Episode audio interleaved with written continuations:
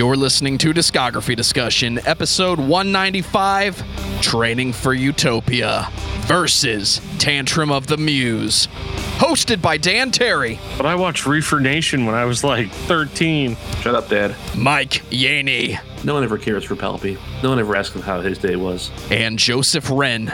Thank you for playing. You host this fucking show. Oh, yeah, that's good hydration. presented by DiscussMetal.com. And if you throw a wrench in the machine, then find out the muse is the machine, then you are ready for this episode of Discography Discussion. I am Joe, that is Dan, that is Mike. We're going to war. Training for Utopia, Tantrum of the Muse. One, hardcore as fuck. The other one, I don't even know what you call it. The other one is as fuck. Uh, these are two bands that I felt would be really great uh, to do kind of the compare contrast thing. Um, couple of examples of how people have described our previous versus episodes. Totally unfair. I'm very offended. Apples to oranges. What the actual fuck? So um, I really enjoy getting those types of extreme reactions out of people. Uh, so I picked the two most insane bands that I could think of. The kind of bands that when I listen to them, I don't feel 100% comfortable with what I'm hearing. And uh, it actually can become very, very, very creepy in its own way uh, as it goes. And, uh, you know, when we are talking about stuff like this, um, sometimes I feel like it's best to bring in somebody that, you know, finds a finds a certain amount of fascination with music like this. And that would be our buddy Mike from Movie Mosh. What's going on with you tonight, Mike? Hey, yo, let the weirdness flow. What's up? Definitely. Oh, the weirdness will flow.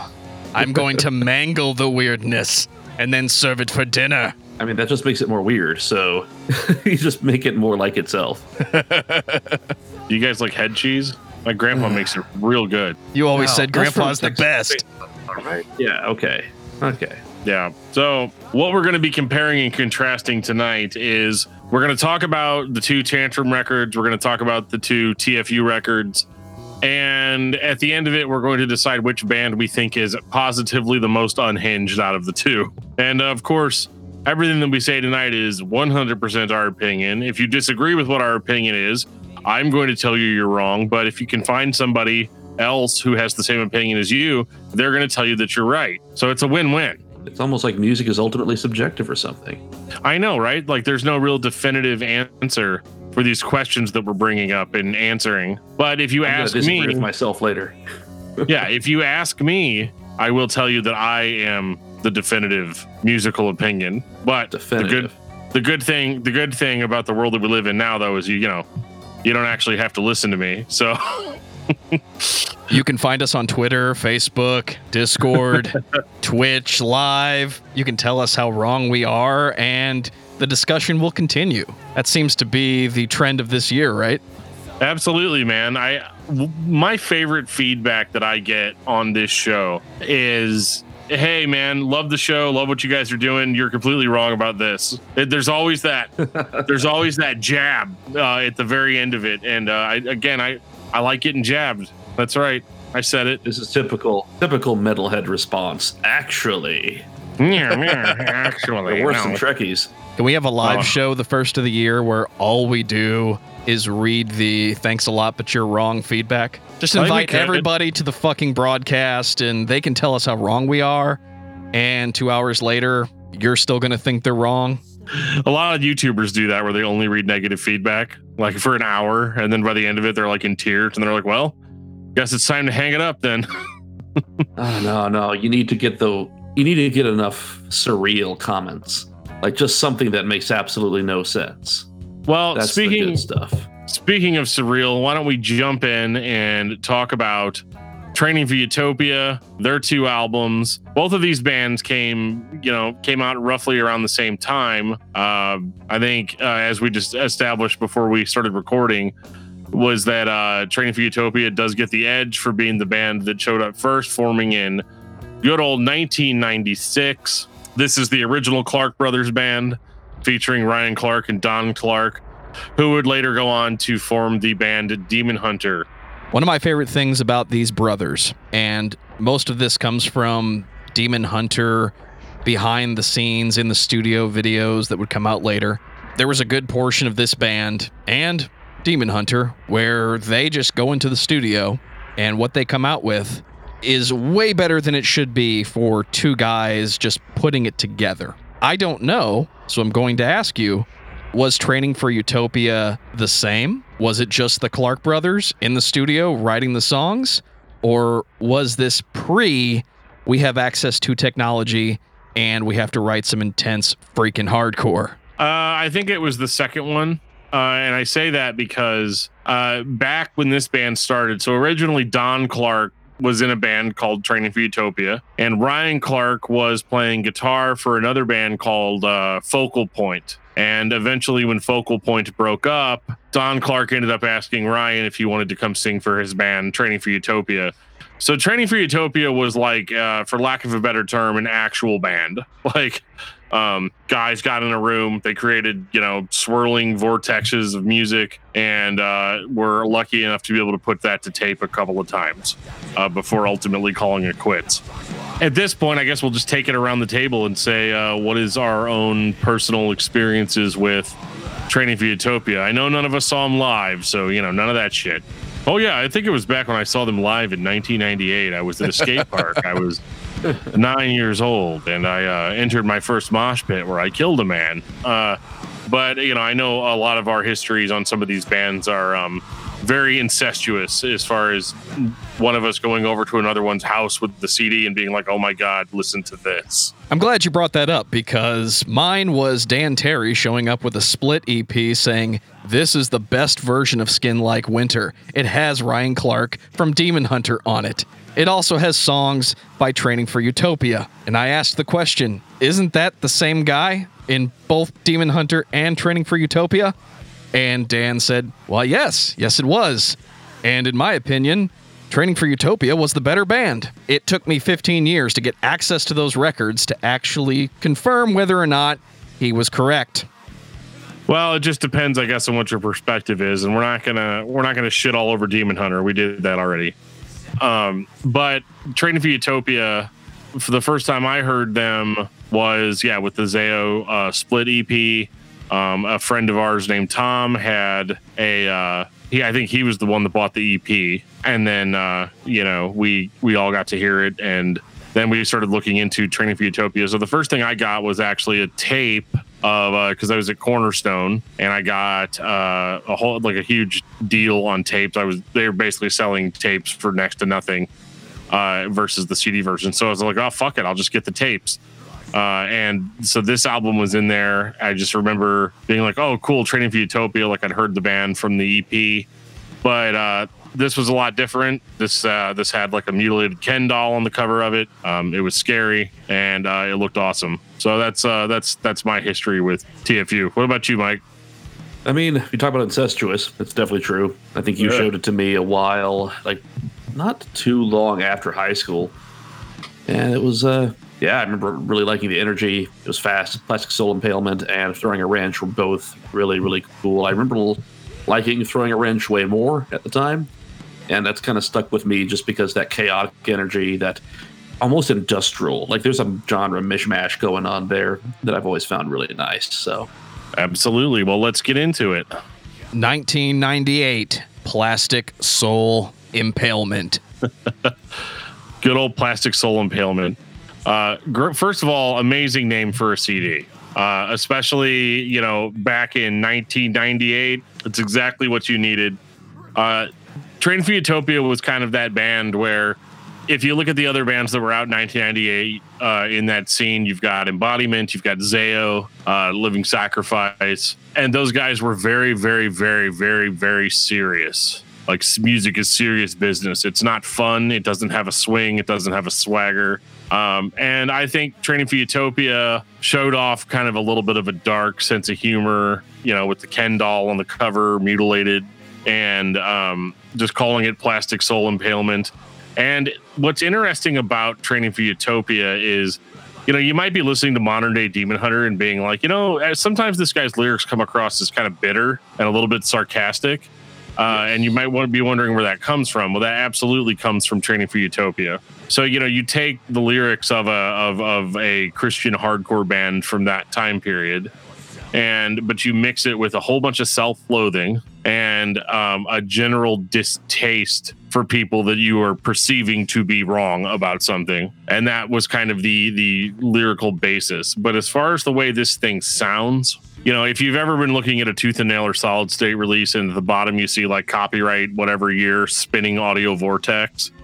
Uh, this is a band that literally sounds like that a, a spinning audio vortex. They make noise. I think they called it, uh, they, self called it uh, Spazcore. Uh, and I'm glad that's, I'm really glad that's a name that didn't take off. Uh, but it's, uh, I just feel like a total idiot. Him is really into spazcore, you know. It sounds as random as it looks. Yeah. So this is people didn't take stuff like that seriously. No, not at all. Yeah, it's, you, Now you're saying kind of micro genres. Yeah. Yeah, we, we had a whole conversation about Viking metal on uh, on Discord the other day. so uh, you know, shout out to the satanic puppy. Um, but I do think that like this was probably the most different sounding solid state hardcore record uh, that had come out at that time. I mean, past the initial shock of Zao, you know, is sounding the way they ended up sounding. But like with Training for Utopia, they were kind of the first like chaos, uh, or or as we usually refer to them as like a chaotic hardcore band.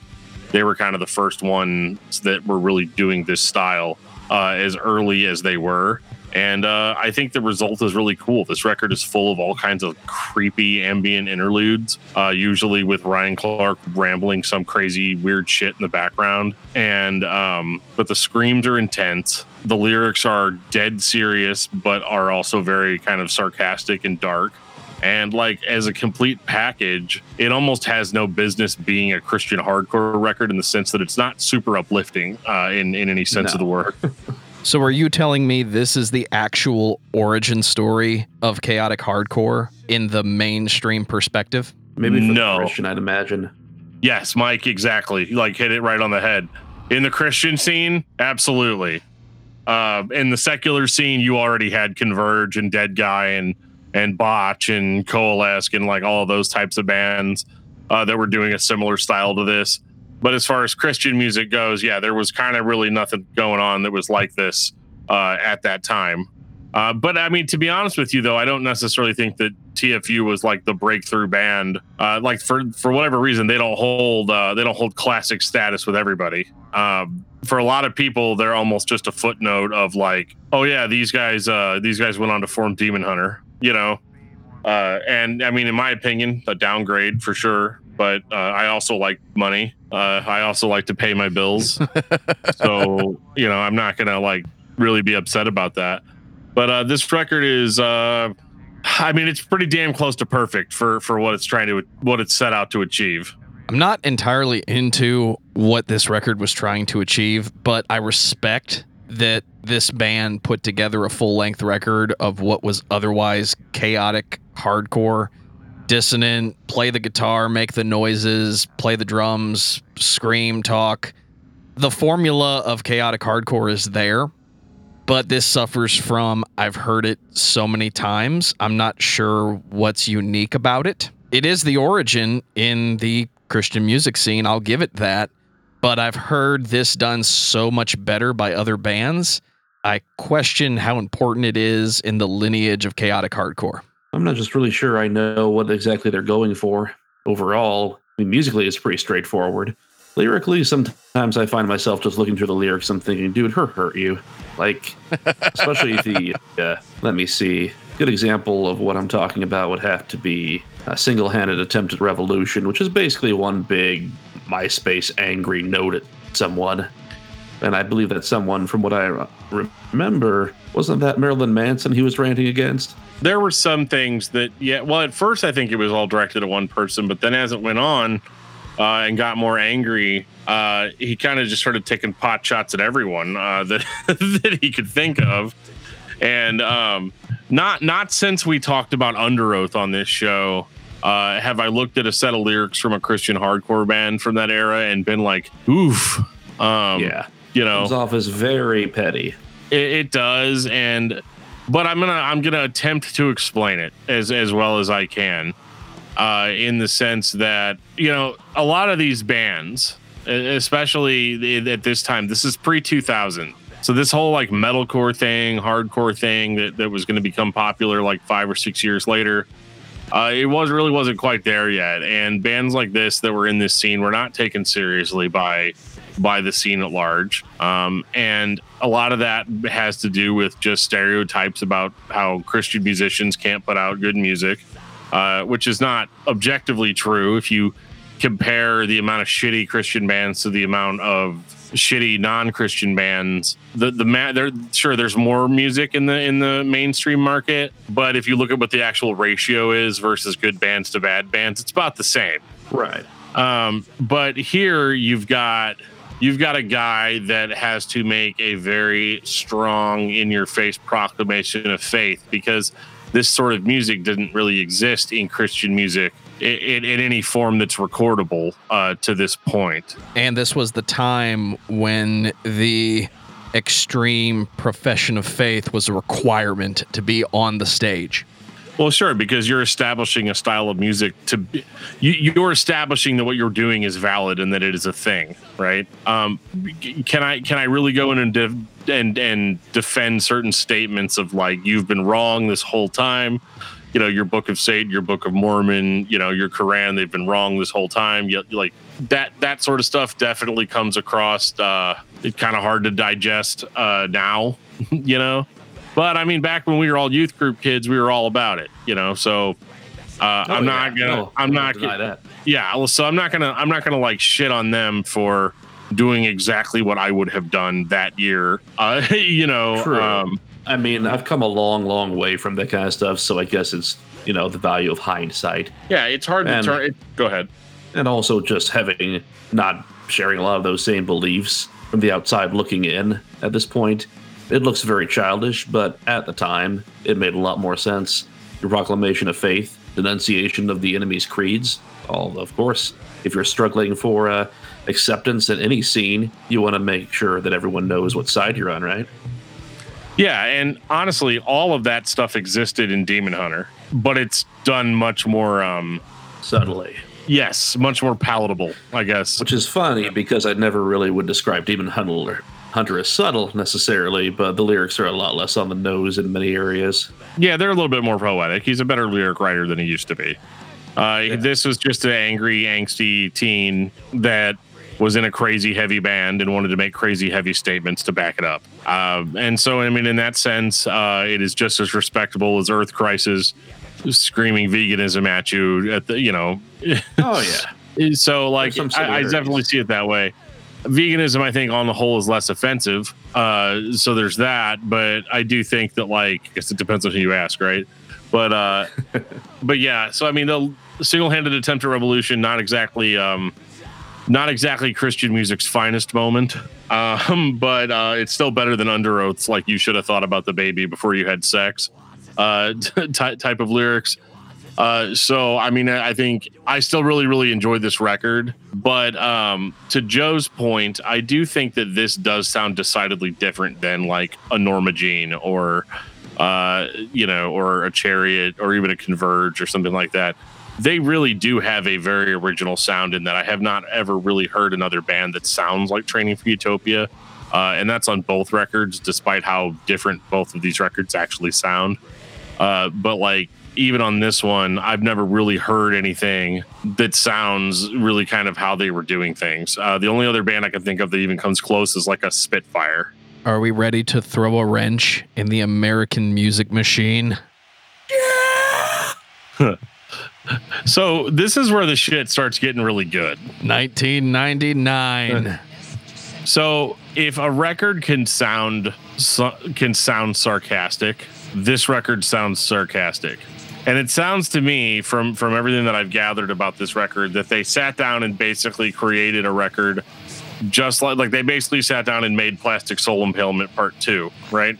And then they went in and they gave the music to a guy that was like, "Oh, I think we should remix this and add it and add a bunch of loops and samples and and, and stuff and mix this like industrial sound into this hardcore sound that you guys are doing, and that ended up being the record. Was this the first hardcore influenced record that took advantage of the industrial mashup sound that was really popular at that time? Throughout I don't know. the popularity of nu metal, you had a lot of bands like Nine Inch Nails, Dead Z, Orgies, the big one that comes to mind, Union Underground. They were all trying to do that partial industrial thing and incorporate those electronic elements. I really think this is the first time an independent artist, because that's really what they were, had that same tinge put on their music. I can't think of another example that came out earlier that took advantage of the same thing. Because when you talk about like a Klank or a circle of dust, that's a different animal. That's music written with an industrial mindset, not a hardcore mindset with remixes. I want to say there's a lot of bands out there that kind of predate it, but I've fallen out of listening to that genre for so long.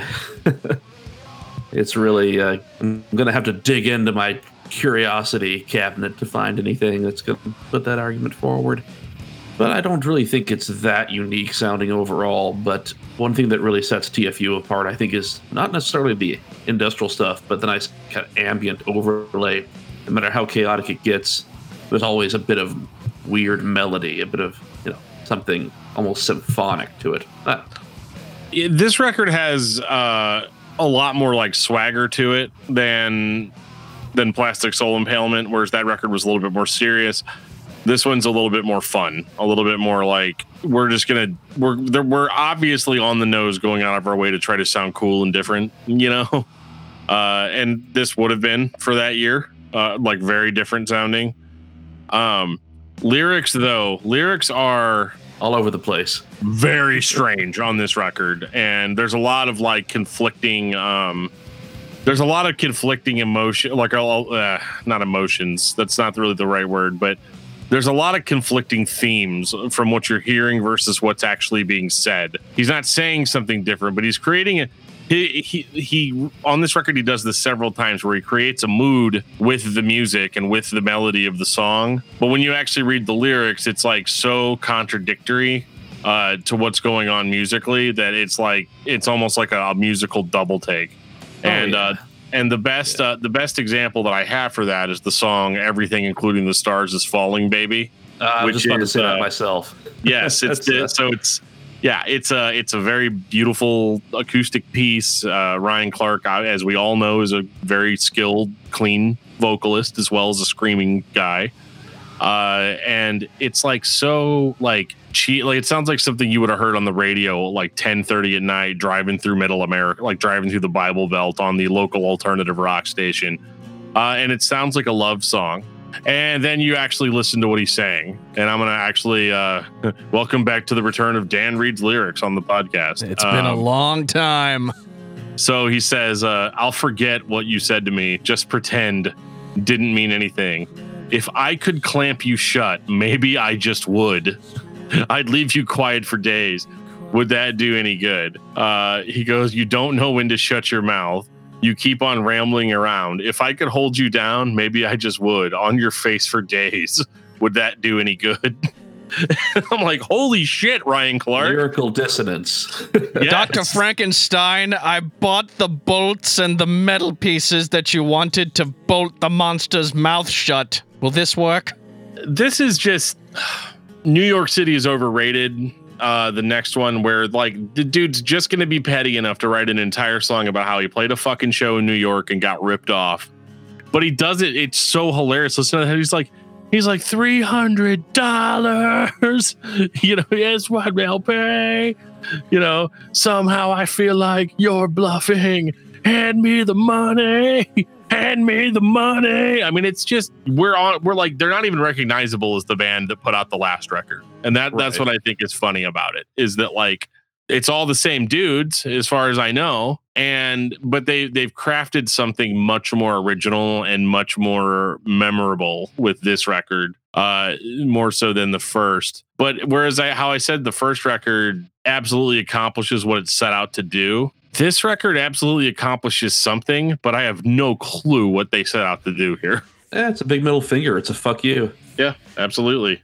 And there's a certain fuck you to multiple things. Multiple people will probably know. Yeah. Well, and what I think is really funny about this record too is that it, it parallels uh, whenever we're going to be talking about Tantrum here in a little while.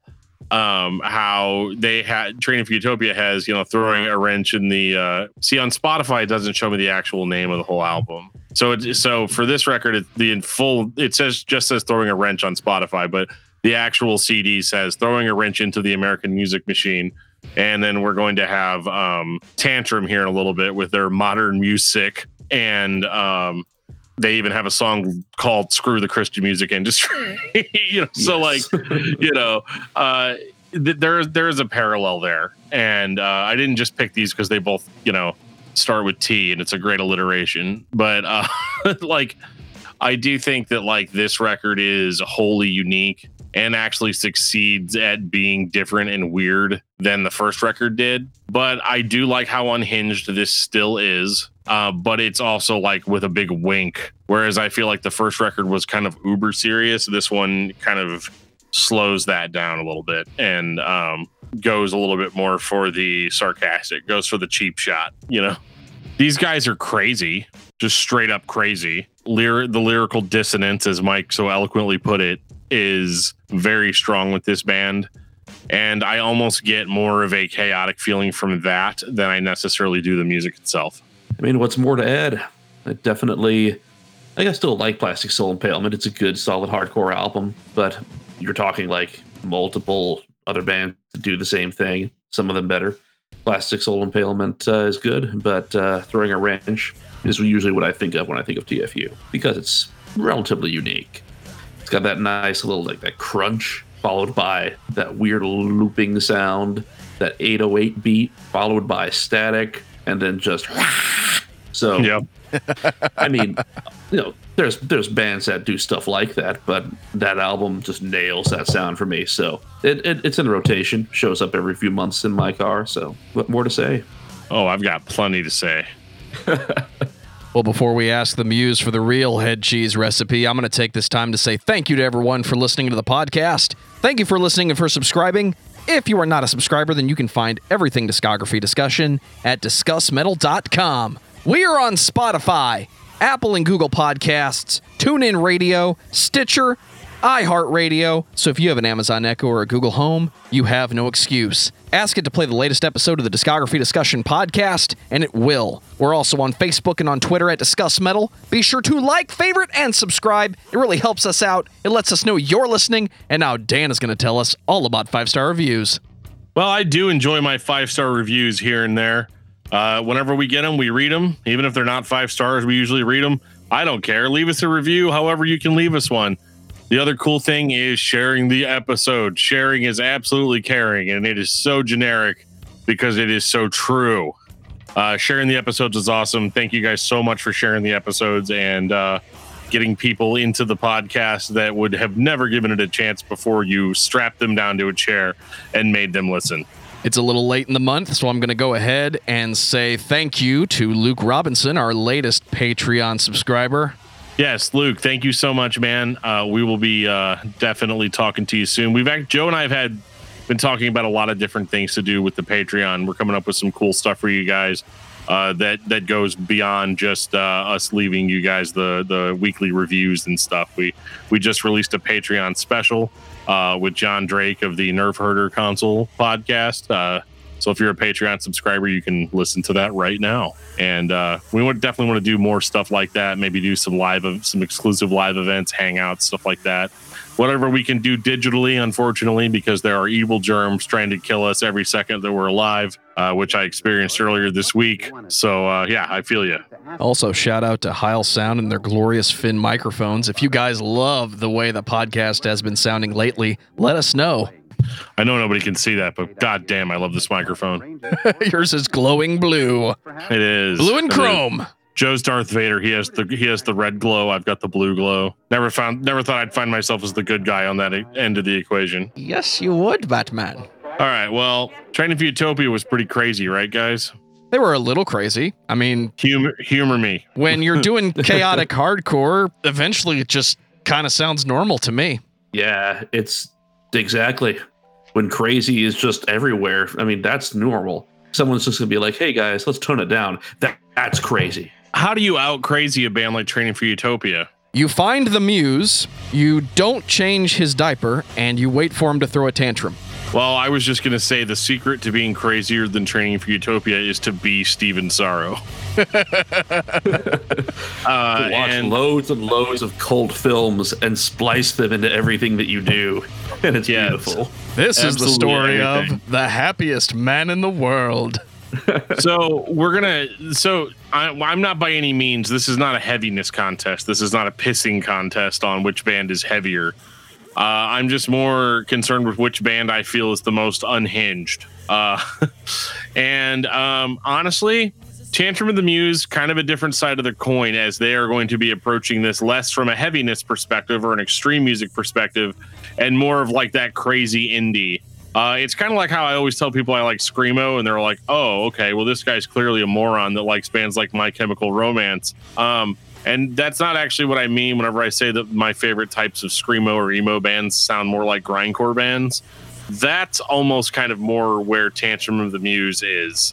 Uh, they are a band that I would really describe as at their base punk rock band. Some alternative influences. That's fair. It's definitely got a lot of punk energy. They've got that punk rock energy. Uh, but what makes it interesting is it's a punk rock band if the lead singer is a total psychopath. Because what happens is, is you go from more catchy songs. Well, no, you know what? I'm not setting this up right. So their first record, probably one of my favorite names for a record of all time. You want to say it, Joe, or you want me to say it? 1999. The heart is a two headed sperm.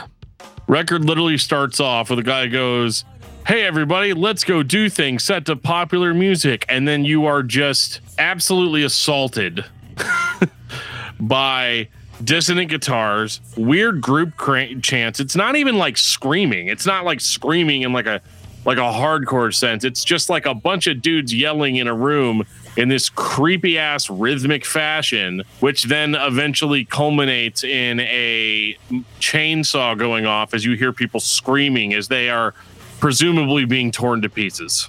Not what I was expecting to hear the first time I listened to this record, because it literally just said Tantrum of the Muse, the heart is a two headed sperm, punk. Is punk? Uh, there's a lot of very extreme versions of punk out there. In that way, I don't think that tantrum is is like so very very different. Not to say that just because something sounds like something else it's bad because they do it very well. I think, but I don't really think it's as weird as TFU as far as weirdness meter goes. At least a few tra- tracks stand out, but I don't know. I feel like I've only listened to a few to these albums a few times recently. Maybe I just need to let it sink in. I disagree that the record is not as random. There is a line very hard to define between random, chaotic, and a solid attempt at artistic expression that may or may not be executed effectively depending on your personal view of what music is supposed to sound like. It is highly hypocritical of me to say that Training for Utopia, even though it's chaotic hardcore, basically sounds par for the course because I've heard other people do it. Tantrum of the Muse is like Captain Beefheart versus The Clash, in my opinion. It is so freaking random.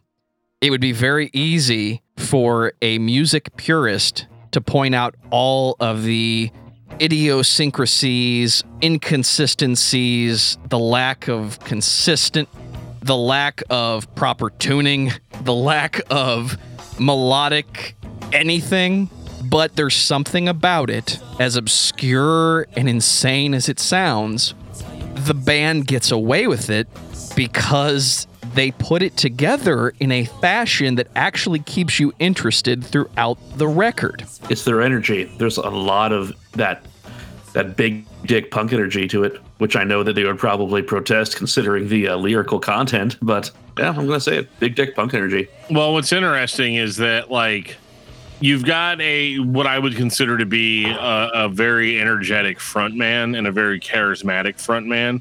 And by charismatic, I mean he gives me the fucking creeps on this record. Because uh, there's a song where, and I, I know Steven's listening to this, so I'm going to say as many things as I can to make him feel bad about himself as I can. but like, I think that like, I think that like what really sells this record for me is you know how they'll they'll seamlessly switch from uh, like that. There's a song called uh, "Hell Is at the Bottom of the Rainbow." Which is ba- basically like a pop punk song at the beginning. It's doon, doon, doon, doon, like it's very, very pretty. Uh, Steven singing or whatever. But then it eventually just completely falls apart by the end of the song. Like you get, you get about a good two and a half minute pop punk song out of it before they start doing the tantrum thing and suddenly he's not singing anymore. He's he's he's he's screaming, and everything's getting faster and crazier, faster and crazier. Then it fucking stops, and then it goes into this like almost doom riff, and then builds up again, goes crazy. Uh, like it's it's it's one of those. I'm literally going to let every single band that's ever influenced me influence me all within one song. Did Steven ever say he was the band leader in the traditional sense, like a Josh Scogin or like a Frank Zappa? No. I mean, I, I, I probably wouldn't talk to Steven if he said things like that about himself, but I do, I do think that as far as the lyrical content and the overall tone, I would, I would credit that to him if only because I've heard his other music and it gives off the same vibe when the same other people are not as involved. So I think it's a question that answers itself if you just listen. But he's so good at using unconventional sounds. Eli obviously uses a lot of sound clips and samples. Um, but like the content is so unlike. So like you know we were talking about making fun of Underoath and kind of making fun of Training for Utopia for having that kind of like Christian lingo and doing the thing that Christian bands do, where they make huge statements that are very polarizing uh, to people, and then all their supporters are like, "Yeah, that guy's doing it right." Tantrum, on the other hand, is the kind of band that your parents, as soon as they saw the CD and heard you listening to it, would take it away immediately. Uh, very, the heart is a two-headed sperm. Uh, there's a song where he's all, uh, I think it's the Devil's House of Techno, where he's all like, starts it off with a uh, with a sound clip where he's all like, you know, uh, they would like to take, you know, he would like to take Kate out, you know, but where would they go? What would they do? How about a weenie roast? you know like like like just this this crazy weird stuff and then he'll say and in the song he's like now we're finally married I'll devote my lusting to you. And then he gets in there and he's all like, like that, that kind of shit does not exist in Christian rock. like that is no, it's, and, and he's very passionate and he, he has, he does share the same message as those bands that we're talking about it, but he approaches it with a realness that I feel like uh, that I feel like bands bands from this scene really don't do. And that's how these guys built up a reputation in this kind of underground scene as being these like total whack jobs. You know, like there there's tour stories about them supposedly setting people on fire on tour and doing all and of course uh, when when we did our discuss metal interview with Steven, uh, he's like, yeah, most of that was largely bullshit, you know. but uh, this is how they got their reputation for just being insane. Their live shows were insane. I mean, in, instruments thrown all over the room, just in, just just whatever you could do to make a giant spectacle of yourself. That's what these guys did. That's they they rode on that. What's coming from that is like if you're playing a venue where there's basically everyone else is sounding like Skillet, you're going to stand out. your people are going to be like, oh, we've got to be afraid of those people. Well, I asked the question earlier not because I'm trying to praise Steven or tear him down, because maybe his ego is too fucking big. That's why the band wasn't around very long. Not saying any of that. But I asked the question because. you just said it. one of the most consistent factors I find with those type of bands, the truly artistic, we're going to lay this down as quickly as possible or really I'm here to motivate the band to create art. It doesn't always sound perfect, but it always sounds interesting. And Tantrum of the Muse has that same interesting quality that comes from like a Frank Zappa, where it sounds a little sloppy, even though the band was extremely well rehearsed. The Chariot would be the best example I can come up with in hardcore because it consistently sounds like the band is being motivated to do something and it sounds very urgent. it doesn't sound thought out. Like we spent six months in the studio trying to come up with the perfect sloppy sounding guitar riff. This sounds like somebody, or the band as a whole, if they were properly motivated together, got in a room, found something interesting, and just started going. And I don't know how much of that is Steven. I don't know how much of that is the band as a whole, but it has that same interesting quality that follows Steven into like Unteachers. Just random enough. Part of it could just be the uh, how it, it feels like a live show. Like there's that same energy. I think that's a lot of it. I think the thing that stands out the most to me is not being able to predict what's going to happen next. Uh, because even with bands like Training for Utopia, eventually, if you're listening long enough, you will get you you'll grab the formula. Like it'll become apparent to you that this is how this is how they approach writing songs. Tantrum consistently is not that way. I you know obviously I know the records like the back of my hand now, but like uh, I didn't used to, and it used to be a genuinely surprising listen the first few times um, because there is no rhyme or reason. They'll go from they'll go from a dissonant, chaotic, screamy song uh, to a very slow, heartfelt, almost beautiful sounding melodic, you know, melodic track, and then they'll go pop punk, and then they'll go like just straight ahead, like you know, noise rock. Um, and then some songs are just a mixture of like audio clips and just weird fucking noodling around. You know, it's just and and you could almost accuse it as being like, well, obviously they just didn't have a direction, and uh, and everybody loved it because of how crazy it was. But like, I think that everything on the heart as a two-headed sperm is is intentional. Yeah, there's definitely a direction to it. Totally and I think that like I don't know, I, I this record is very special to me. It's one of my it's one of my favorites uh, in the kind of crazier music uh, music sense, and you can definitely hear traces of it in everything that the dude's doing now. Yeah. Oh, speaking of now, I it's kind of weird because I think you showed me the Tourist Trap show before yeah. I even knew that he had a band in the first place.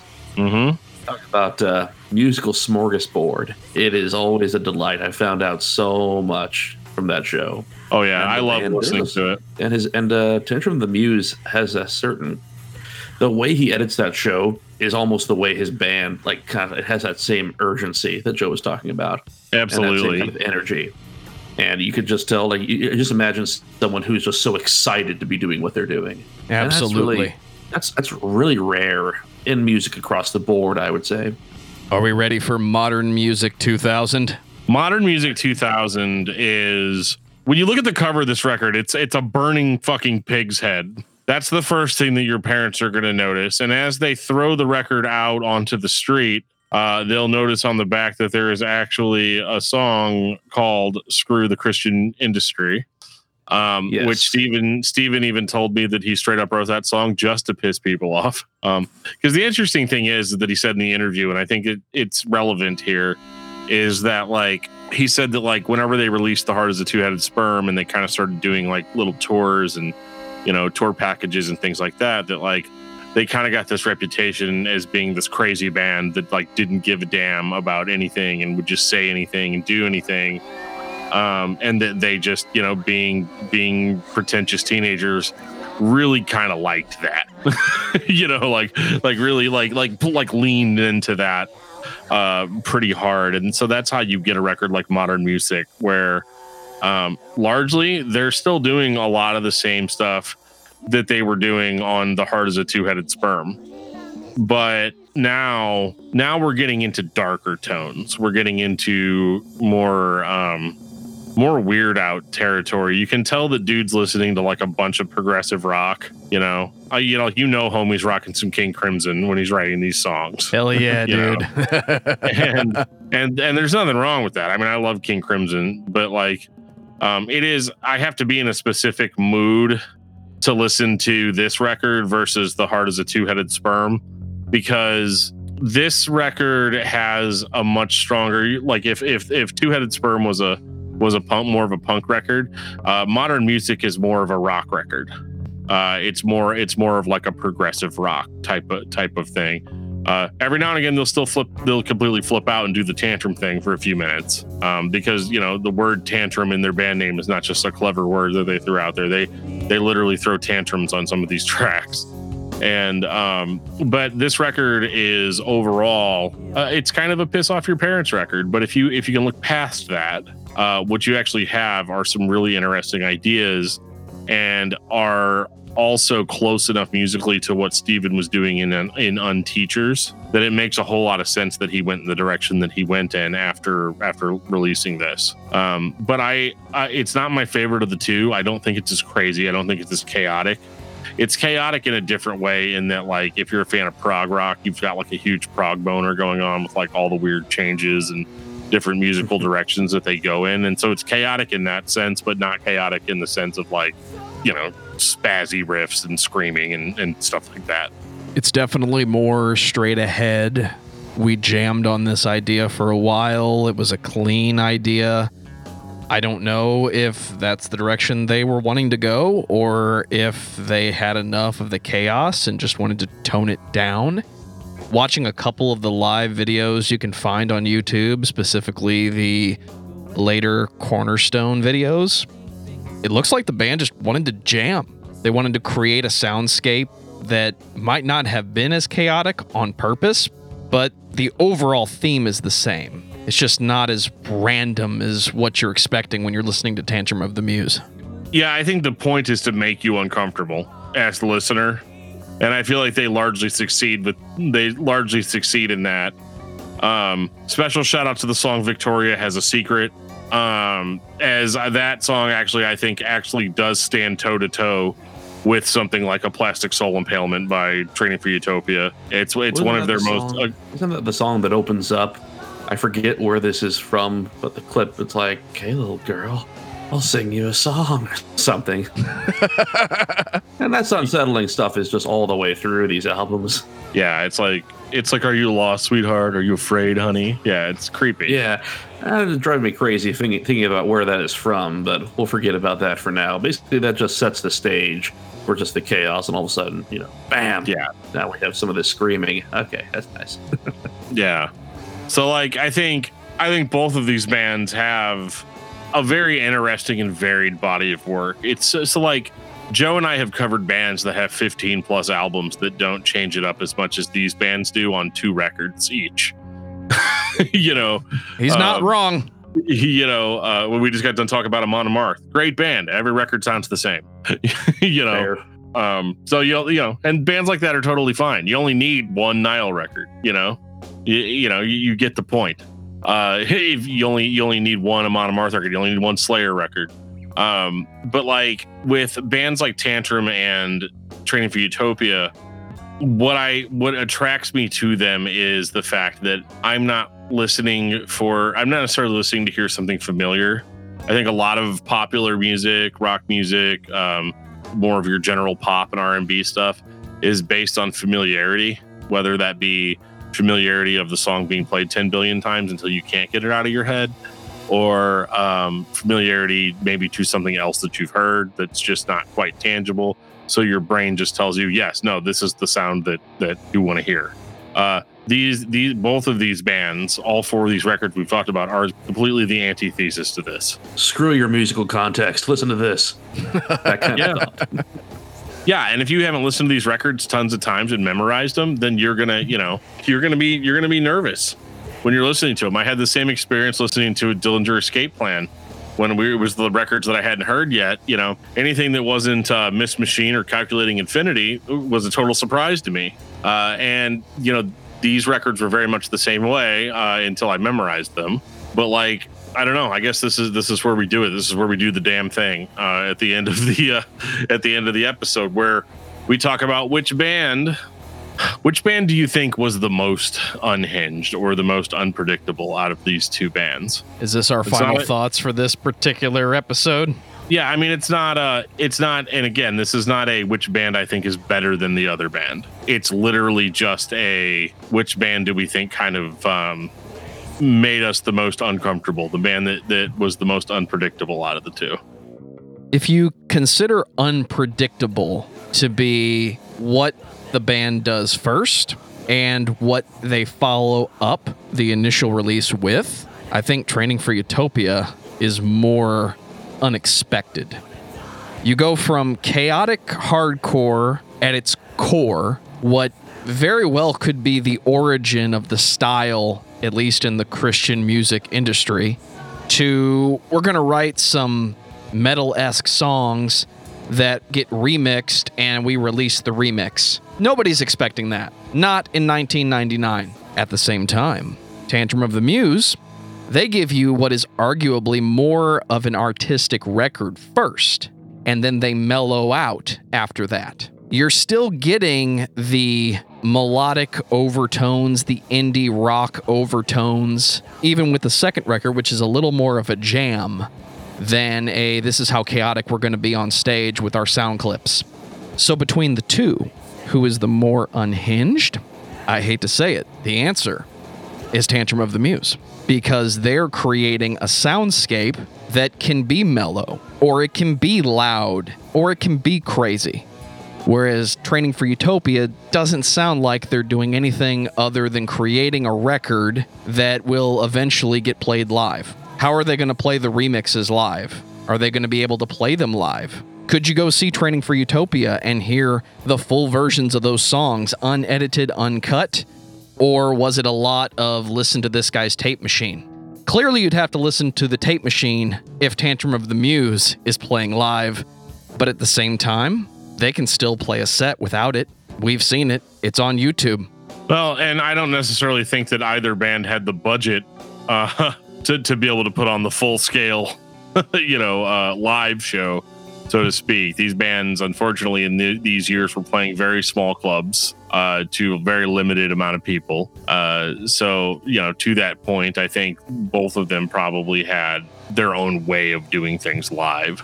Yeah, I guess uh, as far as which one is more unhinged, I mean, you got Training for Utopia on one hand, which they've always come across to me like I've, I've picked up on the, the ambient qualities right off the bat.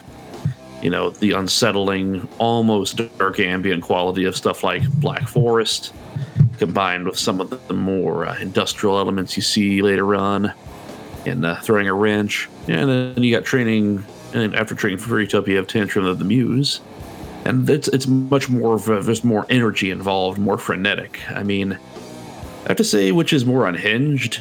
Well, I think unhinged as far as just something that's out of control. Yeah, I mean, of the Muse, definitely. What disturbs me more? TFU still. It's because of that unsettling, creepy, almost horror movie nature of some of the tracks. Beyond that, uh, unhinged, yeah, but they're both unhinged in different ways. Do you think Tantrum of the Muse is more implied chaos versus Training for Utopia's actual chaos? Well, I think that it's, it's it's actually much more in your face about the chaos aspect. It's uh you know it might be just because I feel out of my depth sometimes whenever I talk about anything remotely punk influenced because I haven't really listened to that much punk in my life. It's one of those things like you know well I recognize it when I see it, but beyond that, you know, I, I feel out of my depth about that. So, Mike, are you but, saying uh, Tantrum of the Muse is the supervillain who goes on and on about what he's going to do to you while you're tied up and hanging from the ceiling? And Training for Utopia is House of a Thousand Corpses, where you better run, but you're not going to get far. You're not going to get far, and you're just going to be subjected to surreal scenes. And a clown is going to demand that you say, "Well, it's from Double Rejects, but isn't he fucking funny?" I mean, at a certain point. I mean, that's what Ryan, that's what Ryan Clark seems to be asking uh, in single-handed attempt at revolution. So I don't know, Dan. I, I think more on I think that Training for Utopia is like Leatherface, right? So like if if if Training for Utopia is Leatherface, they should they they open up a hidden door in the house and bludgeon you in the head with a hammer and then pull you screaming and throw you onto a meat hook. It's all very obvious. It's very in your face. It's very visceral.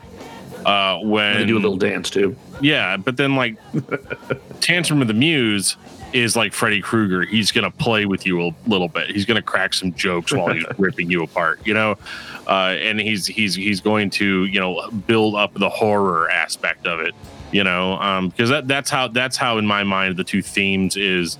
Um, mu- I'm talking strictly musically here when I when I say this.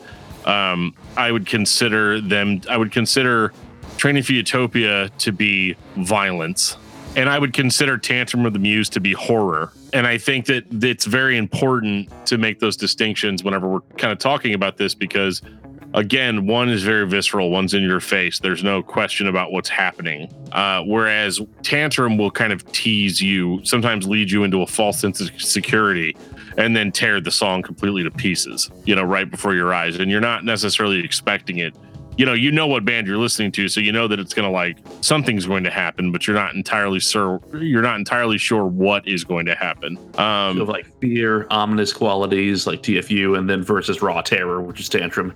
Sort of, and of course they both they both kind of embody. And th- this was hard because, and I hadn't.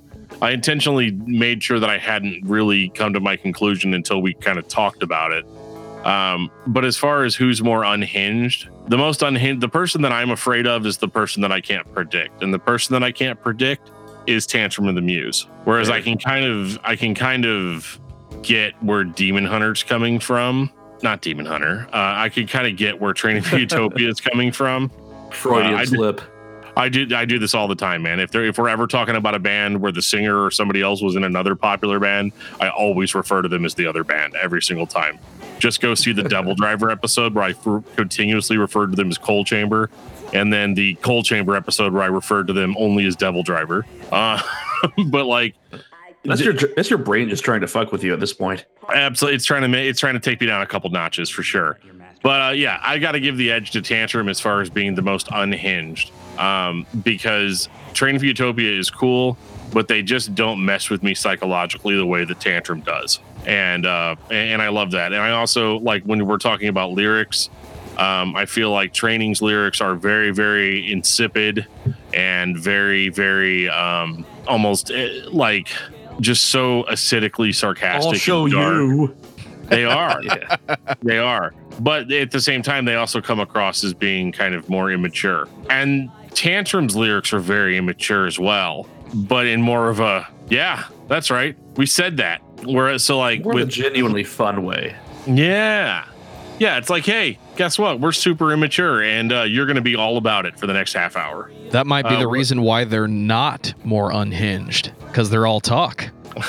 I don't know about all that, but uh, oh, I'm just we're going in circles.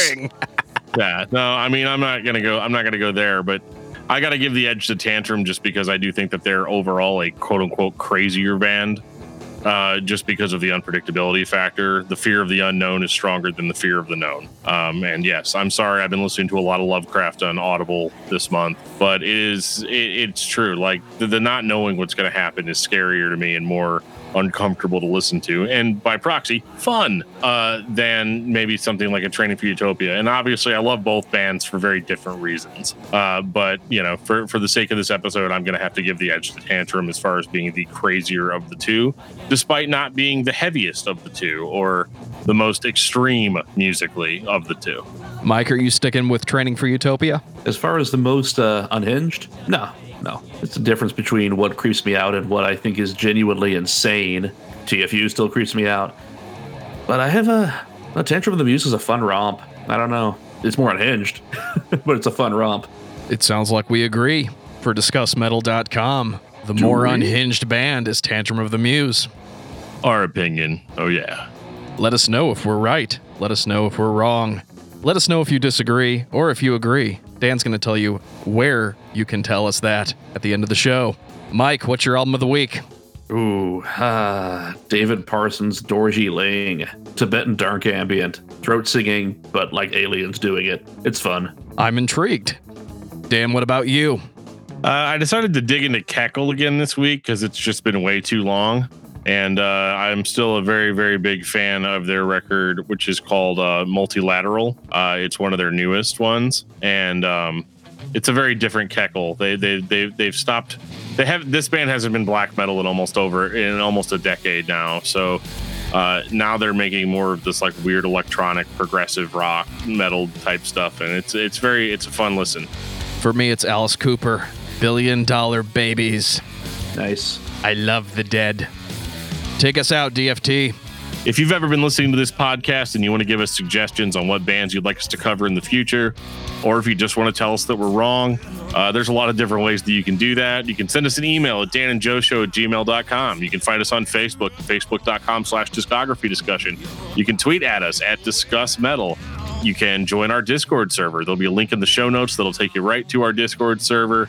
You can join the Discography Discussion official group on Facebook. We are doing a lot more live stuff lately. So I've been on twitch.tv slash discuss metal Dan.